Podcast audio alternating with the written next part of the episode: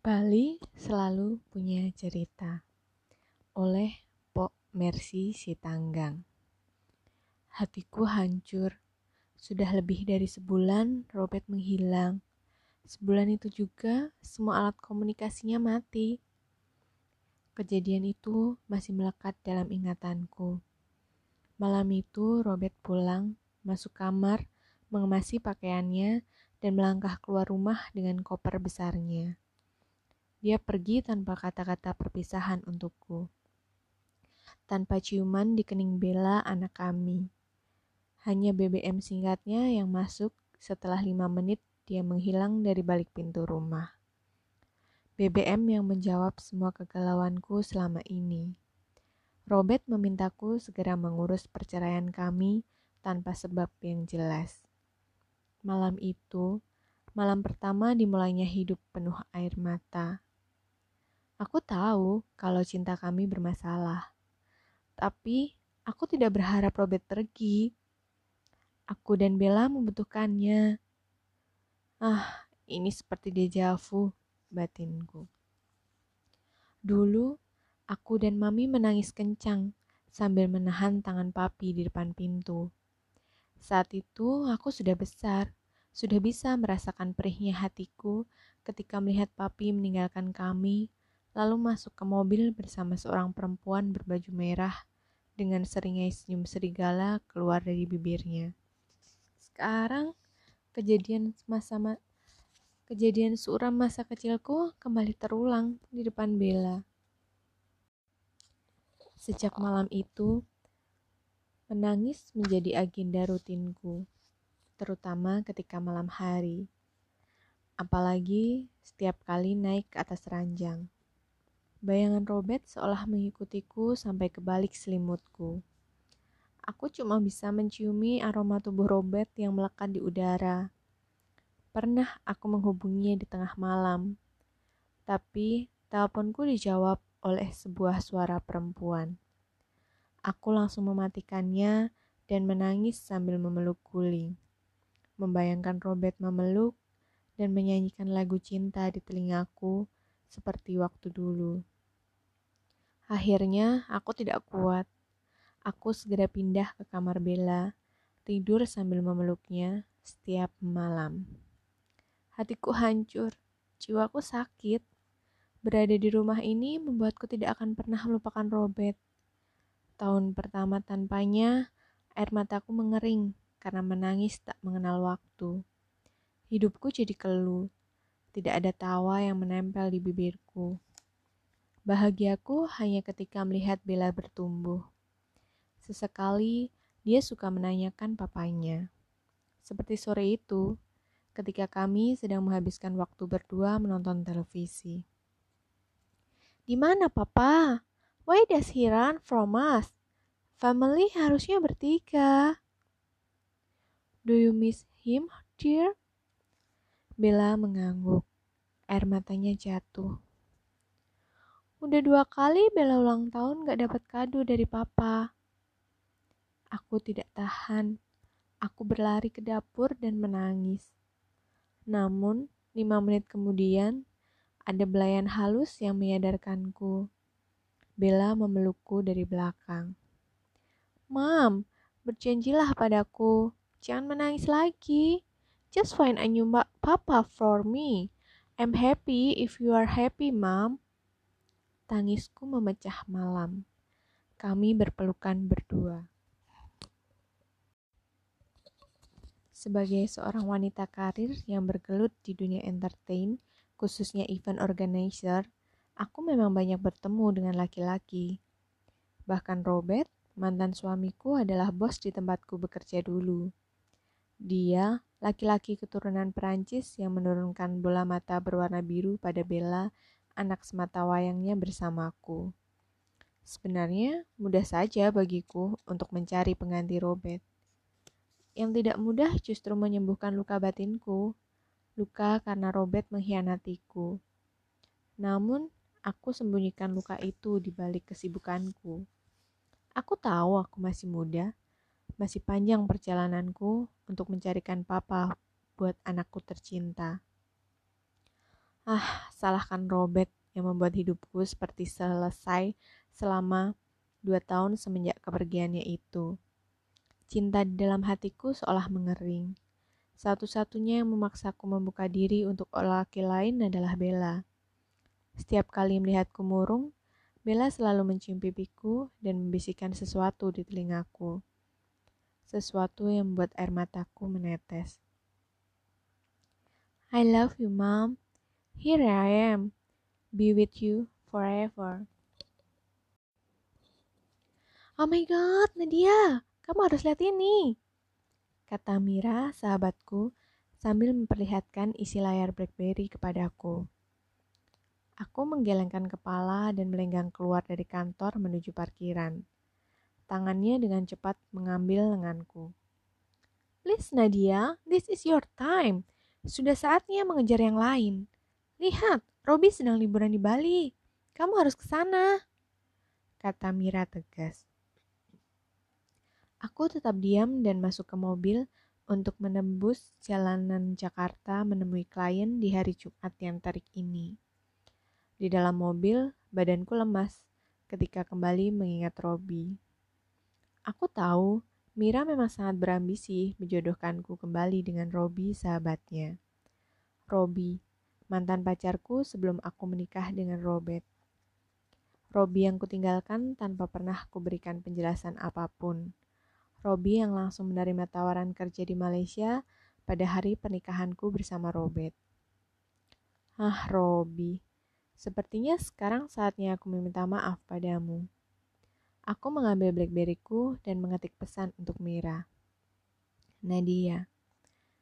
Mira, sepulang dari klien, aku langsung ke bandara dan pergi ke Bali untuk Robby. Mira, yes, let me know kalau sudah di Bali. Aku bisa menanyakan Robby ada di mana. Nadia, please jangan kasih tahu aku mengejarnya. This is a surprise.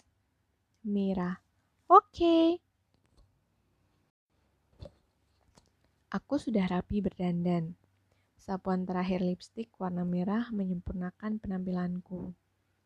Mataku tidak lepas dari kaca yang memantulkan bayangan cantik dari tubuhku.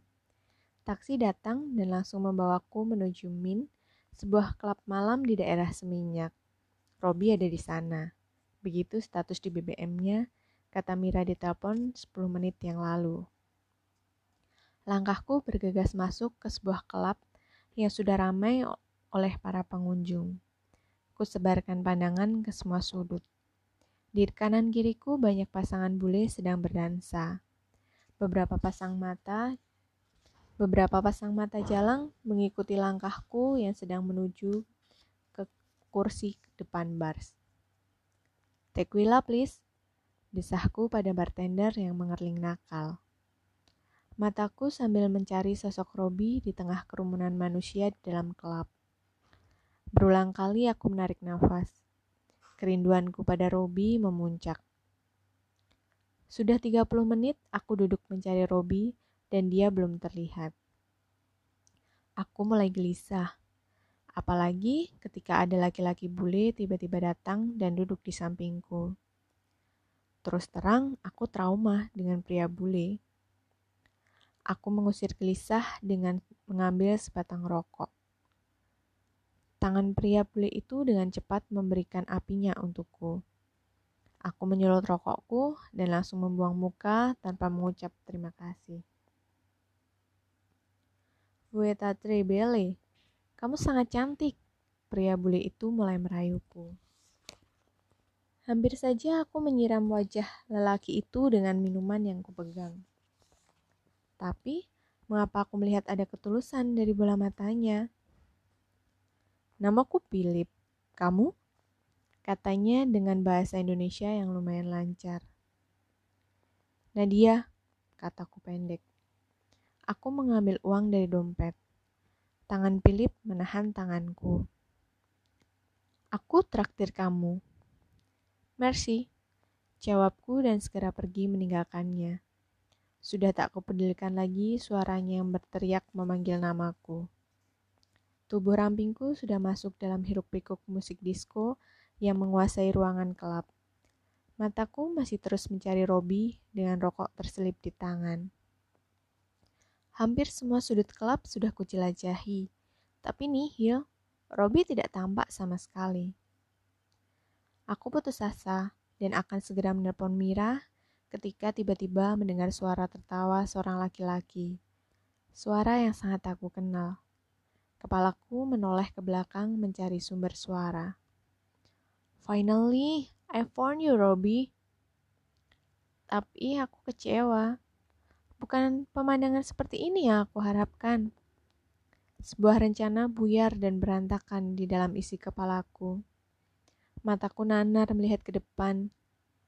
Robi sedang berdansa dengan seorang perempuan bule. Sangat mesra. Sesekali mereka berciuman bibir. Sesekali mereka tergelak, tertawa bersama. Dengan panas yang memenuhi sekujur tubuh, aku berjalan cepat ke arah bar dan memesan minum lagi. Tiba-tiba mataku bertabrakan dengan Philip. Aku membuang muka. Tanganku dengan cepat mengangkat gelas dan membiarkan minuman itu masuk ke dalam tenggorokanku. Aku terus minum dan minum tanpa henti sampai kerasa, kurasakan kesadaranku melemah. Badanku mulai doyong. Dadaku sesak. Kembali cinta melukai hatiku. Setelah Robert, sekarang Robi.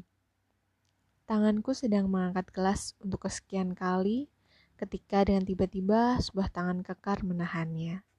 Aku menoleh. Wajah Philip dengan senyumnya membuatku menangis. Leave me alone, Philip. You never know. You never know my trouble. Go away, please. Kataku sambil menangis dan terus melihat ke arah Robi yang semakin mesra dengan pasangannya. Philip tidak bisa menahan langkahku yang seperti berlari ke arah Robi. Robi yang masih asik berdansa tidak tahu kalau aku berlari ke arahnya. Aku langsung menarik kencang badan Robi menghadap ke badanku. Aku melihat matanya dengan bola mataku yang merah dan nafasku yang tersengal. Robi kaget. Perempuan di sampingnya apalagi? Seperti tidak bisa aku kendalikan, aku langsung memeluk tubuhnya. Nadia, apa-apaan kamu? Apa yang kamu lakukan di sini? Robi kaget sambil berusaha merenggangkan pelukanku. Aku mencarimu, Robi. Kataku semakin erat memeluk tubuhnya. Tiba-tiba, aku merasakan rambutku dijambak. Setelah lepas dari pelukan Robi, si perempuan bule pasangan Robi menamparku. Aku marah, nafasku memburu. Dalam hitungan detik, aku langsung mendorong badannya sampai dia jatuh terjebrembab. Perempuan itu berteriak kesakitan. Aku tidak peduli. Aku sudah siap akan memukulnya ketika Robi memeluk pinggangku dan menyuruhku menjauh. Kata-kata Robi tajam. Walaupun aku mabuk, semua kalimat yang keluar dari bibirnya masih bisa aku tangkap jelas. Aku mencoba merayunya dan mengucapkan kata maaf untuk kesalahanku dua tahun silam. Aku bisikan kalimat cinta di telinganya. Aku sampaikan padanya kalau aku sudah cerai dan siap menjalani hari bersamanya. Robi tersenyum sinis dan mendorongku menjauhinya. Aku menangis sambil terduduk di lantai. Robi pergi. Aku mencoba bangun dan memanggilnya. Robi mengunci telinga dan hatinya.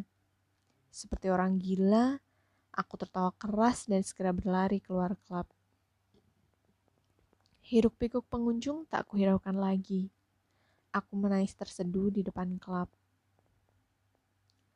Kenapa aku harus memperlakukan diriku sendiri hanya untuk meminta hatinya? Dari belakang punggungku, aku mendengar kembali suara seseorang. Kepalaku menoleh. Ada Philip dengan senyumannya yang selalu manis. Senyuman hangat yang menguatkan hatiku yang rapuh. Philip mendekatiku dan langsung memapahku masuk ke dalam mobilnya. Bonjour, cantik. Salam Philip menyambut pagiku. Aku baru saja terbangun ketika matahari mulai menyelinap masuk ke kamarku. Tepatnya kamar tamu rumah Philip. Rumah mungil bergaya minimalis yang terletak di kawasan Seminyak tidak jauh dari tempat kerja Philip di Hotel Bintang lima sebagai manajer operasional. Bali selalu punya cerita. Peristiwa malam itu mendekatkanku dengan Philip. Laki-laki serupa malaikat ini membuatku merasa bagaikan ratu di dalam istana cintanya. Harusnya aku berbahagia. Philip mencintaiku dengan tulus sejak pertemuan pertama kami dua hari lalu. Namun, lagi-lagi aku belum bisa begitu saja percaya dengan laki-laki setelah disakiti oleh Robert dan Robbie. Philip mendekat dan mencium keningku perlahan. Ya Tuhan, cinta Philip justru membuatku semakin rapuh. Laki-laki ini terlalu baik untukku. Tangannya erat meluk, memeluk pinggangku. Suaranya membisik kalimat cinta di telingaku. Bibirnya mencium anak rambutku. I love you, Nadia. Desahnya sambil terus menciumi rambutku. Aku tidak menjawab. Bibirku keluh. Tak terasa, air mataku mulai menetes perlahan. Tangan Philip menghapusnya satu persatu. Kubiarkan mataku terpejam beberapa saat. Ya Tuhan, biarkan aku pergi dari sini. Dan ketika aku membuka mata, kulihat Philip berlutut sambil mencium tangan kananku. Aku menunduk, membiarkan sepi membebat hati. Mataku lekat memandang bola matanya. Cinta berhamburan keluar. Kesedihan seketika mengepungku, membuat aku tidak bisa berbuat apa-apa lagi selain menangis di dalam pelukan Philip. Kurasakan tangannya membelai rambutku. Ah, mengapa aku tiba-tiba mengingat Bella? Philip, ini hanya pertemuan yang kebetulan saja. Ketika nanti aku pulang, dengan mudah kamu akan melupakanku. Ucapku perlahan. Philip menggeleng dan menutup mulutku dengan jari telunjuknya. I love you, Nadia, with all my heart. Sejak pertama kita bertemu, sampai sekarang, sampai nanti. Aku mengambil BlackBerryku dan kutunjukkan foto Bella padanya. Dia tersenyum. Nice pic, cantik sekali. Ini siapa? Your daughter. Namanya Bella, putri, putriku satu-satunya. Dari kecil dia sudah kehilangan figur papa. Putri kecilku inilah yang membuatku semangat menjalani hidup. Katanya, kebahagiaannya adalah melihatku bahagia. Itu yang membuatku tidak mudah dekat dengan lelaki. Aku mau siapapun yang mencintaiku, dia mencintai Bella juga. Dia hartaku, Philip. Tangisku pecah. Aku yakin setelah mengetahui statusku ini, Philip pasti akan meninggalkanku. Seperti yang kubilang kemarin, nanti sore aku pulang ke Jakarta. Aku harus kerja besok pagi. Take care, Philip. Aku tidak akan pernah melupakanmu, kataku pelan. Philip tersenyum dan beranjak meninggalkanku. Ah, benar saja. Belum apa-apa, dia sudah mulai tak mengajukanku. Oke, aku harus segera berkemas, memesan tiket, dan pulang ke Jakarta. Bella pasti sudah merindukanku. Beberapa menit kemudian, Philip kembali menghampiriku. Nanti sore, aku ikut kamu ke Jakarta ya. Aku pengen kenalan dengan Bella. Aku kaget mendengar ucapan Philip. Lebih kaget lagi melihat dua buah tiket di tangannya. Bola mataku tak kuasa menahan air mata yang terus mengalir. Perasaan bahagia dan syukur bercampur menjadi satu. Ah, Bali memang selalu punya cerita. Semoga kali ini bukan hanya cerita cinta untukku, tetapi juga untuk Bella. Aku langsung hambur dalam pelukannya yang hangat. Sekarang, aku hanya ingin cepat pulang bersama Philip untuk bertemu Bella.